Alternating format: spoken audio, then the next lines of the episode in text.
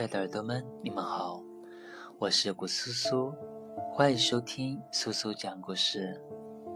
今天跟你们分享的文章是：我真的太喜欢温柔的人了。温柔的人都带着一种无法抗拒的魅力。我的初恋男友是个脾气挺暴躁的人，平时说话音量巨大。有一次，我不小心把他新买来收藏的限量版杯子打碎了，还挺贵的。当时特别害怕，心想要被他骂死了。过一会儿他回来，看到后先是愣了一下，我在一旁小声的解释，没想到他不仅没发脾气，反倒是过来摸摸我的头，印记了一丝笑容，说没关系。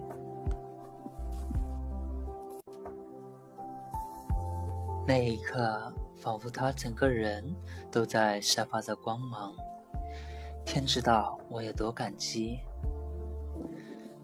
很久之后，我问他当时为什么没发火，他说：“将心比心咯。小时候我不小心办错事，就一定会挨打，太理解那种心情。又不是故意的，我知道你已经很后悔了。”不忍心再凶你。其实我知道，他真的是很心疼那个杯子，才四个月的零花钱攒的，居然没有跟我抱怨过一句，无非就是想减轻我的负罪感罢了。纪晓说过一段话，我很喜欢：猎人之间的芥蒂，胜负只是笑谈。更重要的是，如何巧妙地塞给彼此一个台阶。所谓情商，永远不是积压一筹，而是不言不语，给你全部的自由，让你舒舒服服地往前走，却在低头细想的一刹那，悟出化解不开的温柔。温柔的人不一定全部都轻声细语，但一定能。体贴的照顾好你的心。其实换个角度讲，温柔也是情商高的体现，特别给自己提劲儿。高中时的语文老师说过一段话，我记到现在：如果你越来越冷漠，你以为你成长了，但其实没有。长大应该是变得温柔，对全世界都温柔。再说一个亲身经历吧，我毕业一年多，经历过两个老板，一家是养三百多人的美食类 APP 公司，另一家是近三十来个人的杂志社。下面就简称 A 老板和 B 老板吧。A 老板三十来岁，平时特别忙，我很少见到他。但他会经常出现在公司大群里接梗，完全没有架子，是可以一起哈哈哈哈的那种人。有一次年会上，他说他很遗憾没有对每个人充分了解，希望大家有任何问题都可以随时发邮件或者微信给他。事实证明，他真的连实习生的邮件都很认真的回复，完全没有大公司 CEO 的疏离感。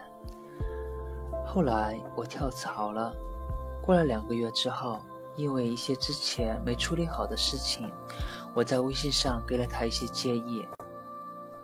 虽然他不记得我是谁，但还是特别真诚的跟我聊，问了我的近况，还祝我在新的环境一切顺利，就好温柔，当时真的暖哭了。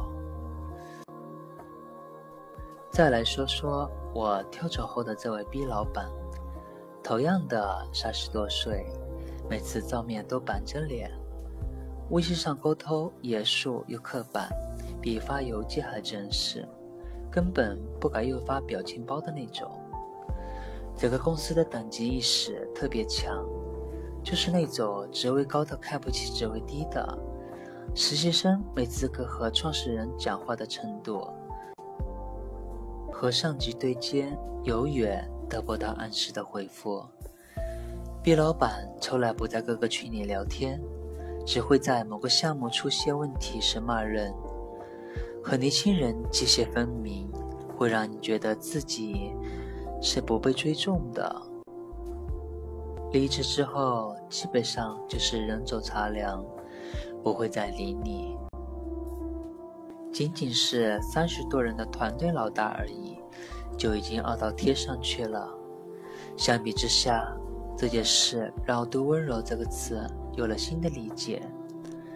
在拥有了过人能力地位之后，还能保持一颗善良而谦和的内心，才是最珍贵的温柔。知乎上有两个对于温柔从哪里体现的回答，我特别喜欢，也分享给你们。越长大，就能越清楚地感受到外面的世界冰冷坚硬，心里难受的一团糟的时候，就超想听听那些温柔的话。能够被一个温柔的人喜欢，真是太好了。他就像春夏交换时最温柔和煦的那阵风，万物经过你都变成柔软的样子，然后你也开始对这世界充满了喜欢。总有一天你会遇到那么一个人，温柔又坚定。总有一天。文章到这里就结束了，感谢你的收听，愿你被这个世界温柔以待。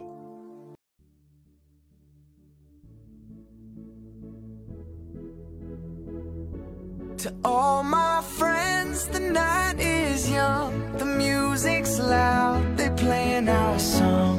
Nowhere else that I belong than here with you. Than here with you.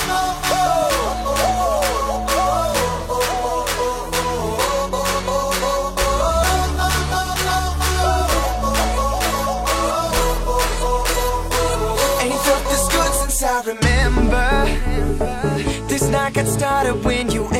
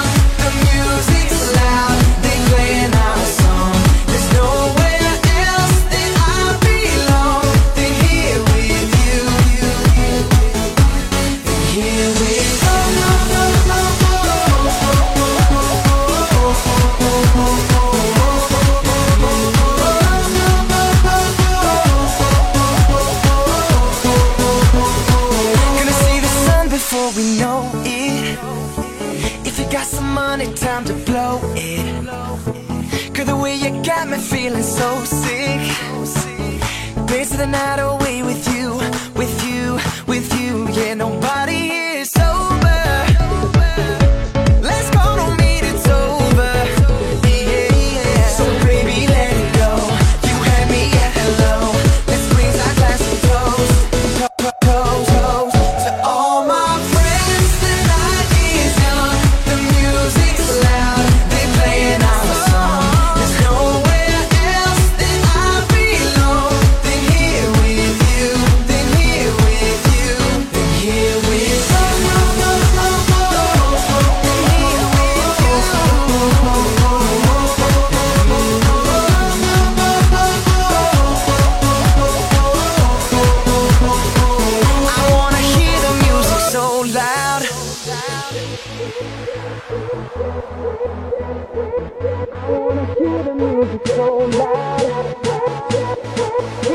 music so loud.